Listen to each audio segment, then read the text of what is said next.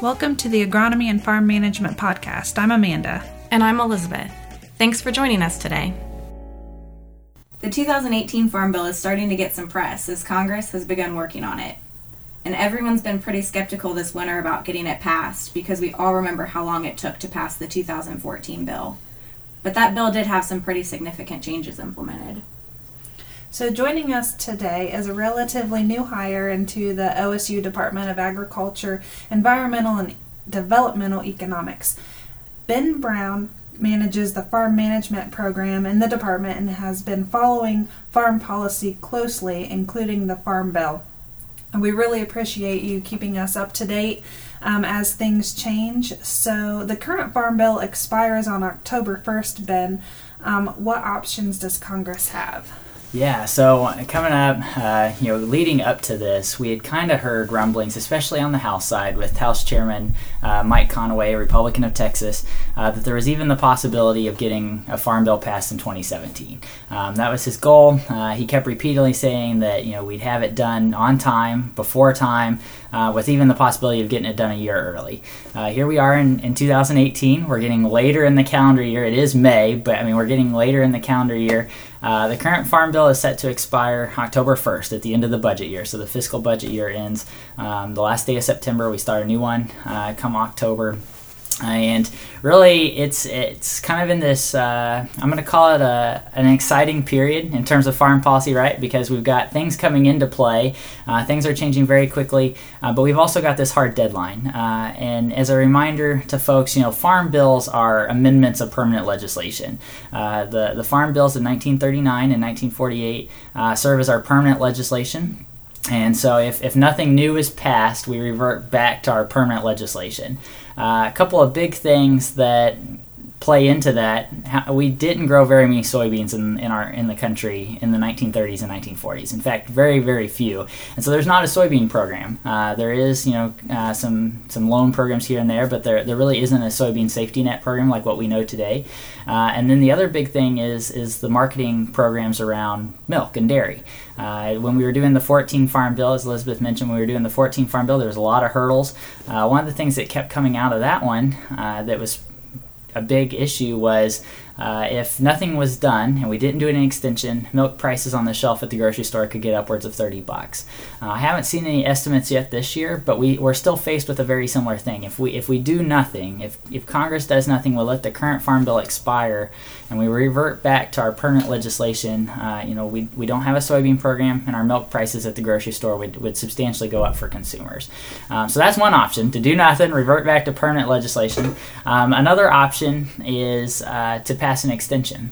And that's what we largely did this last go around. Uh, the farm bill that was supposed to be the 2012 farm bill uh, made some big significant changes to the wheel. Uh, we got rid of the direct payments, the direct decoupled payments that farmers had received since the 1990s and 1996 is when those first came into play, and then we replaced them with with countercyclical programs in the agriculture risk coverage and, and the price loss coverage program.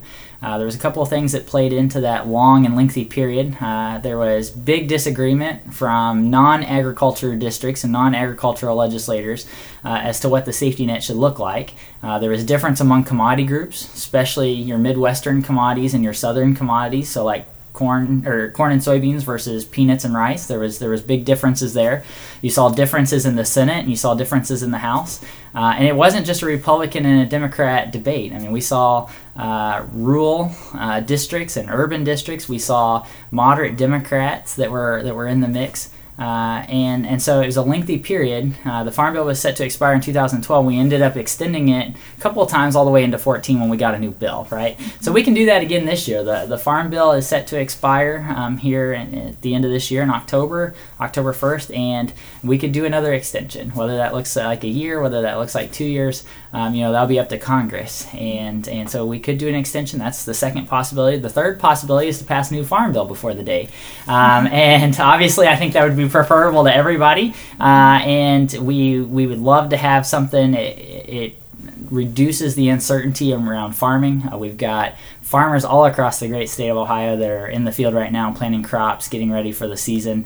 Uh, it is nice to know that for at least their programs, right? So the program year, even though the Farm Bill expires in October, uh, the marketing year for these commodities extends all the way until September of 2019. Um, so at least the marketing year, so the crops are going in the ground right now. We at least have the the understanding of the rules, if you will. If we get much past October, you know, we don't have a new farm bill. We're doing an extension. Uh, we've got people starting to make decisions, right? In, in agriculture, we've got farmers that buy seeds early. They take advantage of that that cash price option to buy yeah. seeds, right? They're going to be buying seeds for the 2019 planting season uh, which then doesn't have a program year, right? And the program year would start at the end and it would go through, and that's what we don't have. And so as we get closer to when farmers are making decisions about next year's plantings, um, that's where some of this uncertainty will come about. So um, I really see three paths forward. You know, an, an, extension. I see getting a farm bill done this year, and then you know if they don't do anything, we revert back. So those are really the three options. Um, I think the most likely option is is the extension, a one year extension, uh, and it could be something to where uh, you know in this lame duck period right? So after the november elections uh, into the winter months uh, we have a conference committee uh, we might have a chance to move something there. But right now we're moving later in the calendar year later in the political season right? This is a year divisible by two so all the house districts are up for reelection and a third of the Senate races are up, or Senate seats are up for reelection. And so we're getting later in the year. Here in July, a lot of them are going to be returning back home to their districts to campaign. Um, so our window to get something passed this year before the deadline is is really quickly approaching, and and is really starting to get squeezed, to be honest with you. And so, um, you know, I think an extension is is looking more and more likely all the time, um, and we'll we'll just see what happens. So. Okay. All right. So Ben, how you spoke about the elections coming up and that that making it likely that they're going to go with an extension option, um, but how do those elections play into how the farm bill is going to look? Yeah, so just a little bit of a, a recap, kind of where we're at um, at, at this point. Um, we have uh, the the House representatives have released their bill, and it has passed. It has passed the Ag Committee in the House, um, and it is is waiting for a floor vote in the House representatives. And that's kind of where we're at. The Senate hasn't released their bill, uh, and um, you know, but potentially for it anytime now. But the House, the House is kind of sitting there waiting a little bit to see if they have the votes to make sure they have the votes to get the bill through the House. Uh, this this bill in the House is. Um, it's more bipartisan than we've had in a long time, uh, and and or excuse me, not bipartisan, excuse me, partisan. It's more partisan than we've had in a long time, uh, especially on on the Republican side. Uh, Chairman Conaway um, led a lot of the negotiations. Uh, said has said that him and uh, ranking member Collin Peterson, a Democrat from Minnesota, um, had talked through some of the process, and then when it came time for a committee vote, uh, the Democrats were largely unhappy with the bill.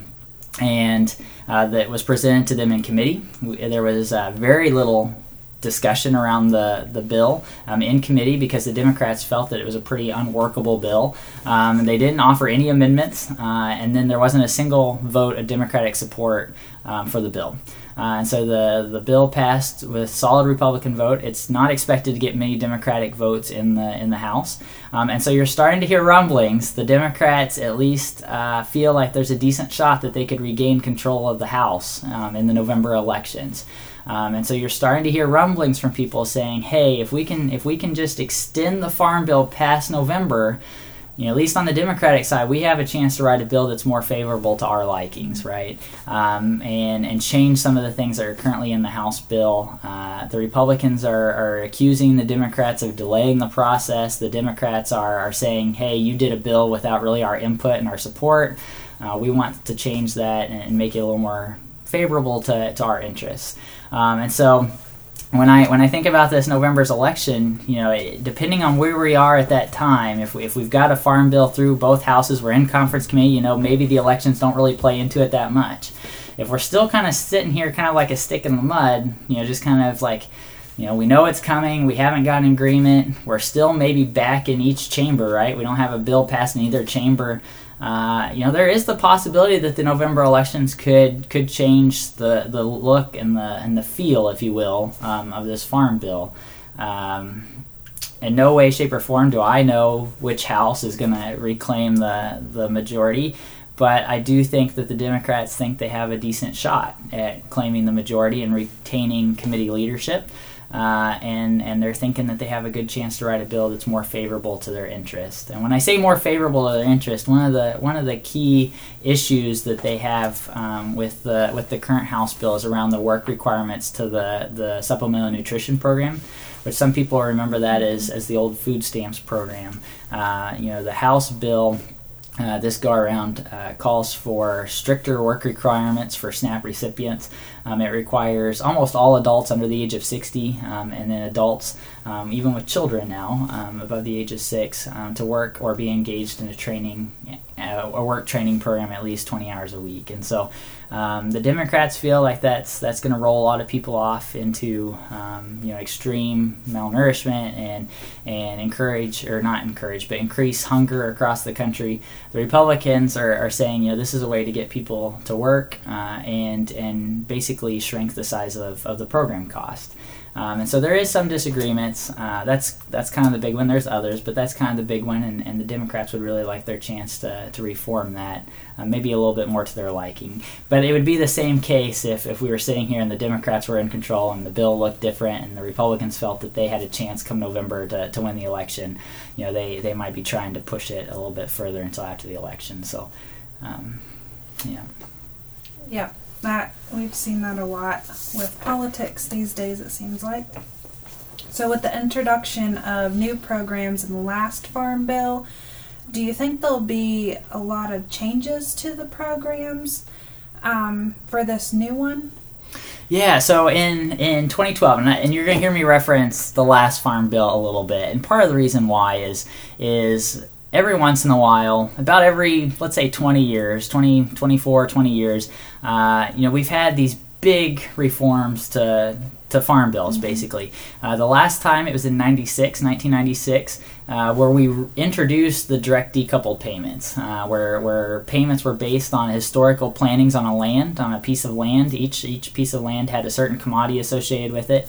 Every year, Congress assigned a payment that went with the different commodities, and if you owned you know 100 acres of, of base acres of corn, you know, you got the payment that was associated with corn no matter what the market price, no matter what you raised, I mean that it was it was truly it was it was decoupled and um, it was based on historical plannings. Uh, the 2012, what ended up being the 2014 Farm Bill, we we were in a time period with very high farm incomes across the country and historical. We we haven't seen that um, ever, and uh, there was a lot of pressure uh, from non-farm legislators, uh, legislators that rep non-farm districts or states, um, of why you know farms were getting very high farm incomes from the market, but then also getting these direct decoupled payments on top of it, um, and and it just kind of became politically unstable, um, impossible to retain those payments, and so uh, Congress revolution again. We reinvented the wheel.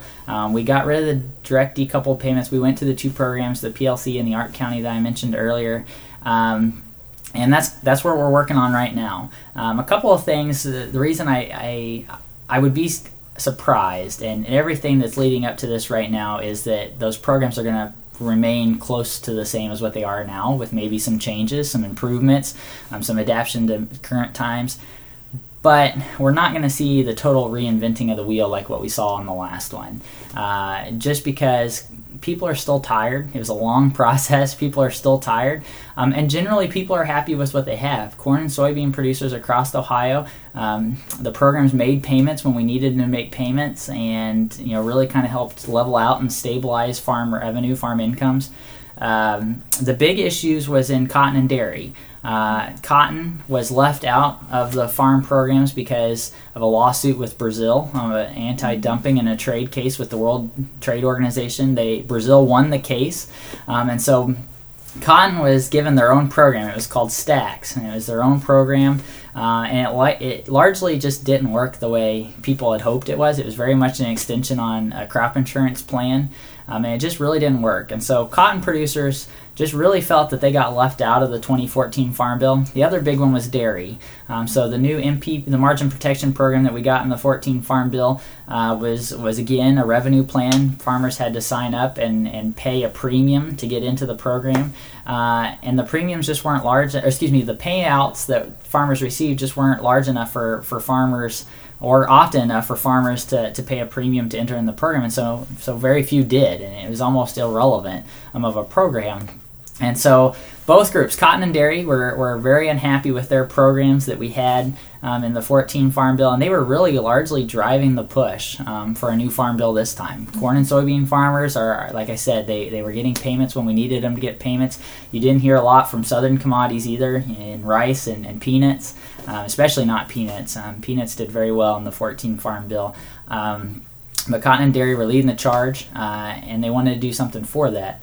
Earlier this year, in January and February, we passed a new budget bill for, for what is the 2018 budget year, which was supposed to start in October 1st of 17. And so we kept doing these little I call them band-aid bills, but what they are, they're they're extended spending bills basically for a couple weeks at a time until we could pass a longer spending bill. Um, and finally, in, in February, we passed a spending bill. Uh, one of the things that that spending bill did, not only did it keep the government funded for the rest of the year, but it also created new funding for cotton and dairy in the farm bill. Um, and so up to that point, if we were going to go in, reopen the farm bill, and make some adjustments, uh, there's a certain baseline funding that the farm bill has to remain under. And so if you were to increase the payout or the dollar amount to one program, it comes at the expense of another one. And there was large disagreement. Uh, one of the one of the possibilities was to increase cotton and dairy at the expense of lowering corn and soybean payments. Um, by coming in with a new budget bill, um, it provided a new it provided new money, um, uh, about a million, or excuse me, about a billion for cotton, um, and and a couple hundred million for for dairy, um, and it kind of fixed the the the issue that some people had with the programs. But what it did, the big thing that it did, was it really lessened the the dissatisfaction with the current bill. So you know at this time you'd expect to hear a lot of people saying hey we need a farm bill. You know we need we need a fix and we need a safety net and we need we need support. Um, it's very silent uh, around the country. Um, people are happy. Dairy and cotton kind of got a fix.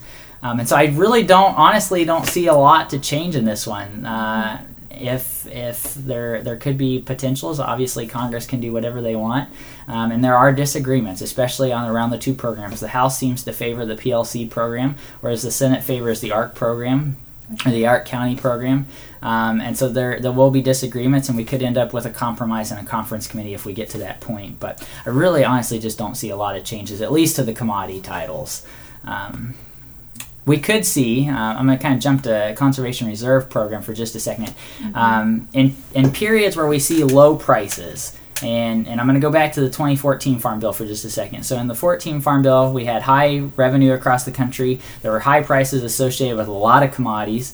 Um, and some farmers got stuck in the trap. I don't, don't want to say trap. Trap's not the right word, but they were in contracts with their land for the conservation reserve program, which which tied their land into a into a contract for ten years to leave it fallow. And uh, while they were getting compensated at the at the average rent for the county, right, it was largely still below what farmers could make if they were actually planting and raising a corn and soybean crop.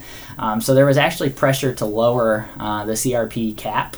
Um, we were we lowered it to 24 million acres in in 2014, which is the lowest it's been since the program started back in the 80s.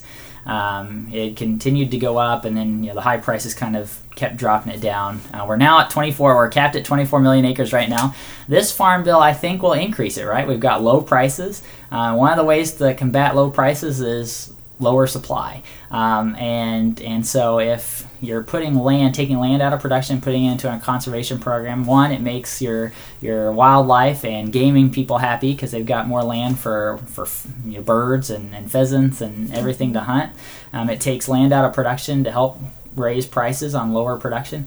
Um, but the one thing, couple of things that it does that you know are on the other side of the coin is you're taking land that had traditionally been lower quality, lower margin, cheaper ground, uh, and that's what young farmers and ranchers have traditionally cut their teeth on. Uh, they've they've been able to buy that and get started in farming. If you're if you're increasing the cap, that's taking land that young farmers and ranchers starting out could potentially buy the other thing you're doing is you're lowering your own production as a country. We're lowering our production as the United States.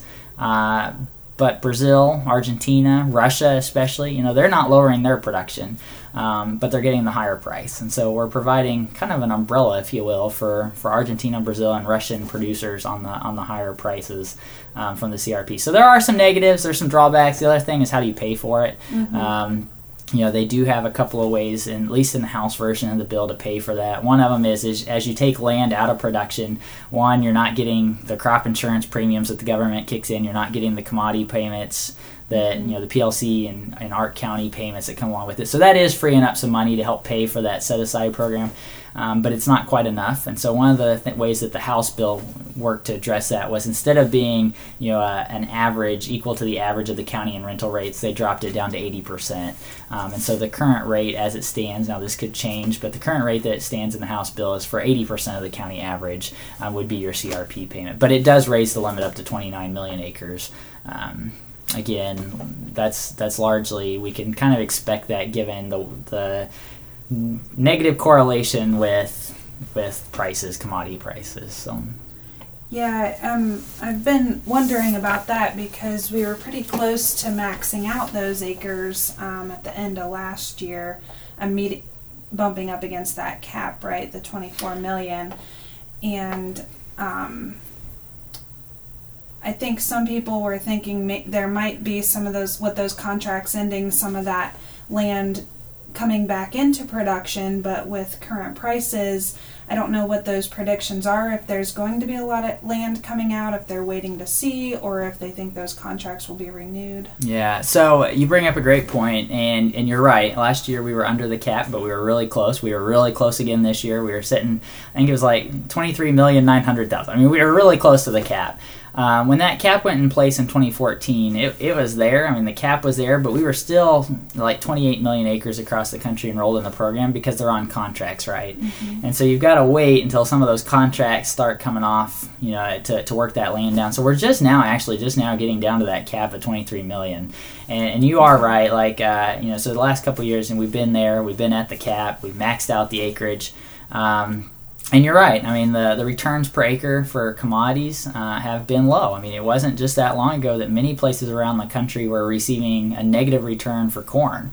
Um, in fact, that was just two years ago for some parts of the country. We're receiving a, a negative return for corn, and and um, you know those were largely that could have been land that was in CRP if, if the program had been extended. You know, there there are possibilities, and but you know we see that we we're seeing the price you know the the price decline from the last couple years, and farmers are thinking that CRP could be a possibility. However, we are starting to see a little bit of a rally in prices, and, and so how that'll figure into farmers' decisions.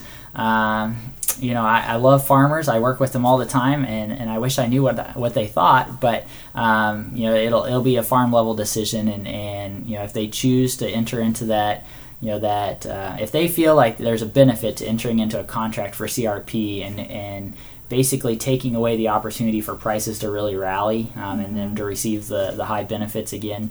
Um, you know, that's kind of what they're banking on. They're trying to estimate, okay, over the, the lifetime of my contract, what do I think commodity prices are going to do for the next 5, 10, 15 years? So, um, it'll, it'll it'll it'll depend on a number of things but we can i mean the historically crp land has been focused on poor quality cheap land uh, that maybe was in i'm going to call it wind erosion type places so western kansas iowa high, highly erodible land. Um, crp traditionally hasn't had a focus on water quality. Um, as as we know here in ohio we do have uh, you know, an issue with with water quality. A lot of people seem to think that that comes from uh, runoff and, and different things, and and you know, it could be interesting if Congress wants to, you know, put an, an incentive, I guess, to improve water quality. And one of the ways they could pro- possibly do that is putting an emphasis in CRP registration around land that, that drains into lakes and streams. And, and, and we could see more CRP registration here in Ohio, which we, we haven't traditionally had. We, we while we have acreage in Ohio enrolled in the program, it's not near as high as some of our surrounding states, well below Iowa, Nebraska, Kansas, Oklahoma. Um, but we could see we could see an enrollment or an increase if they make that a priority of the program. Yeah, that's interesting. I guess I haven't followed that or paid attention. That I mean, I see CRP around, especially along um, some of those floodplain Mhm. areas. Um, but yeah, it'll be interesting to see if we get more here in Ohio compared with other states. The other thing is, I mean, it's right. There's there's an amount of money that you have for, available to the program, and, and land in Ohio is not cheap. Uh, I mean, it's it's you know, do you want to do you want to enroll ten acres in Ohio in a program, or do you want to have the chance to enroll you know maybe a hundred uh, in Wyoming or something like that?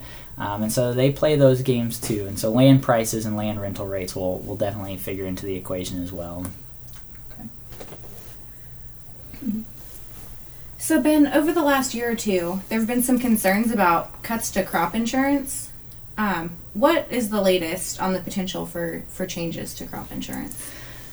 So crop insurance, I, feel, is always kind of caught in this. Uh, um, I don't want to call it crosshairs because maybe that's not the correct term, but uh, you know, f- crop insurance is is disliked by members of the far left in the in the Democratic Party because they feel like it is an unfair subsidy to, to farmers in relation to a homeowner, right? Uh, so you don't get a subsidy for your your insurance policy for your car, your house. Um, it's also disliked by members of the far right. Um, people that, you know, the same people that are out to, to make changes and reforms to the nutrition title also really don't like crop insurance. And so crop insurance uh, gets kind of attacked on both sides. It's not liked by the Democratic Party, it's not liked very well by the, the right wing of the Republican Party. And so it, it continues to face challenges. I mean, like, to save it. Um, a couple of the a couple of the proponents arguments for, for crop insurance is you know if you and I are driving a car uh, and I get in a wreck it doesn't necessarily mean you're going to get a wreck. I mean, the probability of you getting in a wreck really doesn't change. But if you and I own fields, you know, a mile apart, and I have a severe drought, you know, the possibility of you having a drought is also, I mean, it changes, right? There's there's a greater possibility, and so, you know, for proponents of, of crop insurance subsidies, one of their things is like um, for affordability purposes and, and just the, the vast scope of, of the range that hailstorms or droughts or floods affect, um, there's got to be some type of safety net. Uh, and the discussion all these years has, has always been on you know, not necessarily should there be a safety net, uh, with crop insurance being the safety net, but how big should the holes in the in the safety net be, if you, if you will. Um, currently, our national average for, for crop insurance premiums from the government is 62%. I mean that for every dollar that comes in uh, to a crop insurance program, the farmer kicks in 38% or 40% if I'm rounding up, and the government kicks in 60. That's not every policy because there's different ranges and, and there's different choices, but the average, the national average for, for all the programs is 62%. Um, there's a lot of people that would like to lower that number, including including the administration. Uh, Mulvaney, the, the budget director that uh, used to be a congressman from uh, North Carolina, um, he, he was uh, very much in favor of, of cutting the crop insurance program. And you saw that in the president's budget the last two years. So the 2018 budget, he called for removal of the harvest price exclusion. Uh, then he went in, uh, he spoke at the American Farm Bureau Conference in Nashville this year, got up and said, You know, I, I'm a big proponent of crop insurance. We're not going to cut crop insurance. Um, just a couple weeks after that, you know, his budget came out again and it had the cuts to crop insurance in the budget again, right?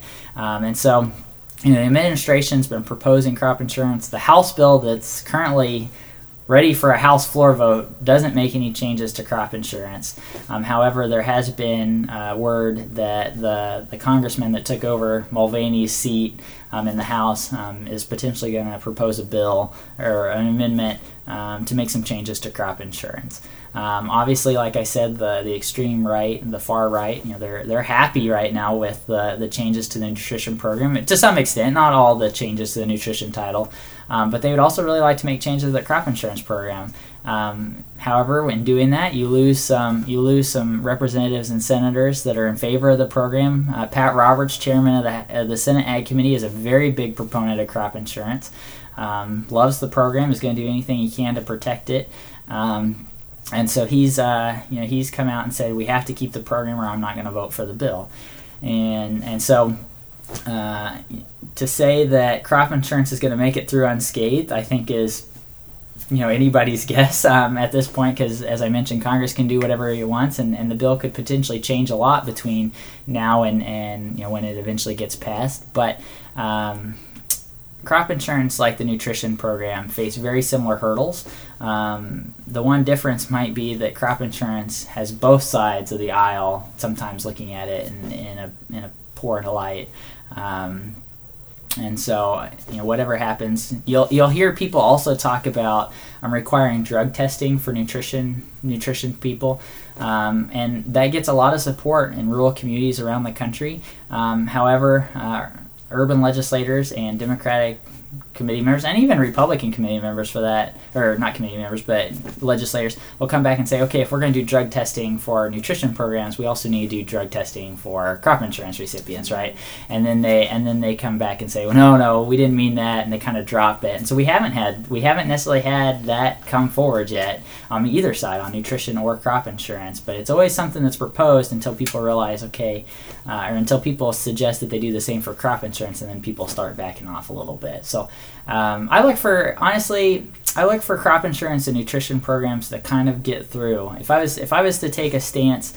Um, I think they both kind of make it through, um, just on the on the philosophy that both sides um, have one great argument for their case, um, and and I say great because uh, uh, everybody seems to be very supportive of lessening the federal deficit, and uh, the economy has recovered. Uh, people are back to work. Our unemployment rate is at the lowest. It, it I mean, we're at full employment at four percent um, unemployment rate, but uh, the program, the SNAP program, has cheapened. I mean, as people have gone to work, less people are in, enrolled in SNAP. The participants have gone down. The program's cheaper, right? So, so proponents of the SNAP program, you know, will say, "Hey, we've cheapened our, our expense to the federal government." Um, crop insurance proponents have the same argument. Uh, corn is a heck of a lot cheaper to insure at three dollars and fifty cents uh, instead of six dollars and fifty cents, and so the program expenses for crop insurance have also come down. Um, and so I think both sides make the argument hey, we've cheapened our programs. It is now cheaper than what it was this last go around. We've got more people enrolled in the programs. Um, you know, why are you picking on us? Why are you why are you cutting our program and not the other? And, and so, um, depending on what happens in the conference committee, um, you know, I, I, could see both programs uh, making it through. So, I think that's good news for for a lot of people. Yeah. Another topic that is on everyone's mind right now is trade. Could you give us a quick update on where we stand? Yes, I feel like this has been my life the last couple of weeks. Um, you know, not to go into too much detail, but we are we are seeing a lot of uncertainty around trade. Uh, you know, both administrations when they're, or excuse me, both candidates, um, Secretary Clinton and Mr. Trump, when they were running for president, both of them came out very much against TPP, so they were going to pull us out of the the Trans-Pacific Partnership. Um, which was a partnership with us and 11 other countries in the Pacific Rim. Uh, the big one, obviously, being Japan.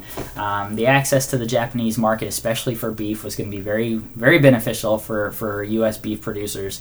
Um, sticking true to his word, uh, President Trump pulled us out of the deal, and so you know we, we don't have TPP. A couple weeks ago, he made kind of some off the cuff remarks about possibly rejoining TPP, um, and then he kind of walked back from those. So there's there's one uncertainty, the one volley that I'm going to throw in the air is kind of the uncertainty around: Are we going to rejoin TPP? Are we not? Are we going to stay out?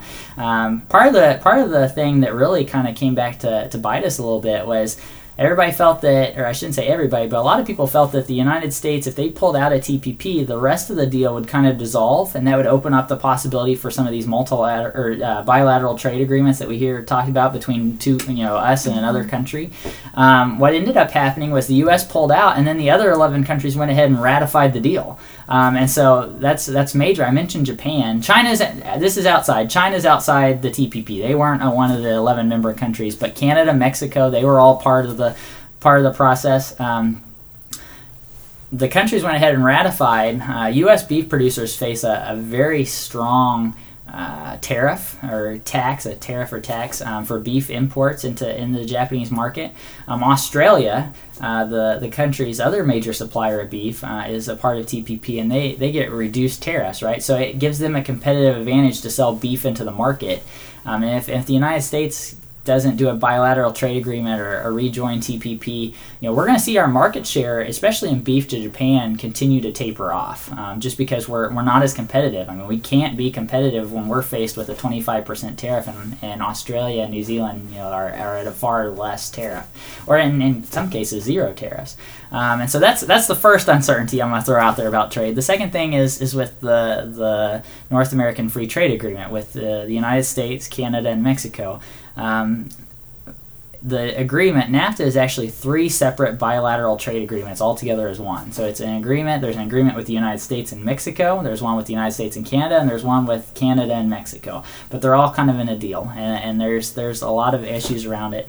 Um, NAFTA has been very good for agriculture since its enactment in the 90s, and it's it's uh, increased our trade to the countries. The flow of goods across the borders has increased for agriculture. Um, a couple of the big sticking points within NAFTA is related to Canada's dairy supply management. Um, so they they have lots of supply. They they hold the they basically help inflate the price of milk in Canada, and some of those milk products come in the United States, which deflates our domestic milk price. Um, so that's one area of, of contention. Uh, there's contention around uh, automobile parts and how much of each car that tra- that's traded across borders can pass without you know a tariff. How what the percentage breakdown of that is. Uh, there's disagreement about what those percentages. How much should come from the United States? How much from Mexico? How much from Canada? Um, and then the other thing is related to seasonal approaches for fruits and vegetables with us in Mexico. Um, so there's a there's a you know a kind of a, a during one of the negotiation talks with, with NAFTA, you know, Mexico had proposed during during peak growing seasons, we want to be able to sell into the market, or we want to be able to limit, you know, the United States exports of tomatoes into Mexico during certain times of the year, and so they had to work some of the, through those issues, and so we keep hearing the administration say that they're getting close to a deal. Um, for corn and soybean producers in Ohio, I honestly we had free trade already across the border, and so a new NAFTA is pro- really not going to change that picture. Um, but for dairy producers in the state, there could be a benefit um, to a new NAFTA. Um, obviously, if, if we pull from NAFTA, uh, you know, then those tariffs for, for some of our corn and soybeans would go back into place, and we'd see potentially less trade across the border. Um, and so, a, a, deal is good. A deal is beneficial, uh, but we already have free trade uh, with corn and soybeans, and so uh, recouping that deal isn't going to change the picture a lot. Losing the deal you know would change it significantly. And then the third thing, well, I guess third thing I'm gonna throw uh, Korean. So we have a, a, free trade agreement with South Korea. Um, the deal is has been finalized, um, but it hasn't been signed yet. Uh, largely in part to help to bring North Korea um, back to a state of, of playing fair with others. And uh, and so it's the deals to our understanding is done. It just hasn't been signed by the presidents yet, largely putting pressure on North Korea to come to the table as well. Um, so there's three. The fourth one, the big one that we've heard about in the news over and over again the last couple weeks, is related to China. Um, and and currently the only tariffs that we have in place, uh, or the, currently the only Chinese tariffs are in place on on agriculture. Um, the big one being pork. Uh, so 25% on pork. Um, the day it was announced, we saw the markets jump down. We saw the markets, you know, uh, we lost about 60 cents in soybeans. Um, when people started to realize that this was all proposed and the tariffs weren't actually in place, we saw the market start to come back. So we had about a 100 cent swing, 60 cent down, 40 cent back up in soybeans. 100 cent swing, that's pretty pretty significant day. Um, and the markets, at least for soybeans, have been kind of trading flat the last couple weeks. We've seen a rally in corn, uh, largely uh, a couple of things driving that: higher uh, feed usage, uh, and then the drought in South America and Argentina has really kind of blustered some of our some of our corn markets. Um, but as far as as far as our trade with China and and where we could end up with that, um, you know, I have I have I'm I'm hopeful that. Um, the administration and, and really the United States and China come to an agree a, a deal, uh, whatever type of deal there is, um, and these tariffs don't go into place. Uh, China is our number one soybean market. Um, they account for about 30, 33, 30 percent of our of our total soybean production. Um, if the tariffs go into place, my estimates are that it could drop to 20 percent or, or about one in five um, of our total production. So a pretty significant loss. We could see a drop in short-term prices around the world, um, and obviously we're in some cases we're, we're close to you know cost of production for farms, and so you know a drop in, in prices uh, of that magnitude would, would definitely have negative effects for for producers. Um, and it really came. I, I kind of mentioned this earlier a little bit. One of the ways to cut low prices is is to cut your supply. Um, and and this year, the last couple years, we've we've seen prices kind of continue down, but we haven't seen that adjustment on the supply side. We were still planting large amounts of soybean acreage, still planting large amounts of corn acreage across the country. Um, this year, when the planning report came out, we saw those. We got if you're a U.S. producer, we got what we wanted. We got the drought in South America.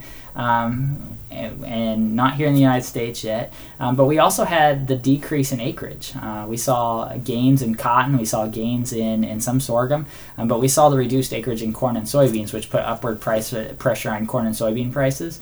Um, with this tariff uncertainty in China, we've kind of lost some of that momentum. I mean, we're still we, we're still trending up on corn, um, but we lost kind of some of that momentum. And so, um, in in terms of trade with China, I'm hopeful that we get a deal um, and these tariffs don't go into place. Um, but uh, you know, if they do, uh, we could see a drop in the short term uh, for for prices, and, and, farmers will have to adjust accordingly. I mean, there's there's really there's there's nothing to do. The government could step in and provide some some payments uh, to help subsidize until we get back on stable footing. Um, but I've heard as I've traveled the state, one of the things I keep hearing over and over again from commodity groups and from farmers alike is, you know, we'd rather have free trade than than program payments, than government payments. And so um, I think the administration realizes that trade is important to the agriculture economy, and, and they're going to continue to work on on good solid deals. So. Yeah, hopefully we do see that because that is important to us. Yeah. Um, any resources you'd like to share with our listeners? Uh, in terms of markets, in terms of policy, or um, your or website. I yeah, yeah. the department. So we, uh, so in the Department of Agriculture, Environmental Development, and Economics, uh, we do try um, our best to provide market updates, um, and and we try to provide policy updates. We've got an article getting ready to come out around the tariffs and the trade. Um, it'll be really interesting to people, we hope, and kind of explain some of some of the challenges that, they're being faced uh, with these tariffs in the short term. So, um, if, if you're interested, it's aede at osu.edu. Um, we also have a farm management page, and then the extension. Honestly, the extension has a great website called the Farm Office, um, where they put a lot of budgets and resources available to farmers, um, ag law, and and farm succession planning, along with a lot of the things that we talked today about policy and, and trade. So, um, that's a good resource as well. Great. Well, thank you so much for taking time out of your day yeah, to thank you. explain this was great. all of this to us, and we appreciate it. Thank you. Appreciate it. Yep. Have a great rest of your day. Thanks for listening to the Agronomy and Farm Management Podcast. Join us again in two weeks for our next episode.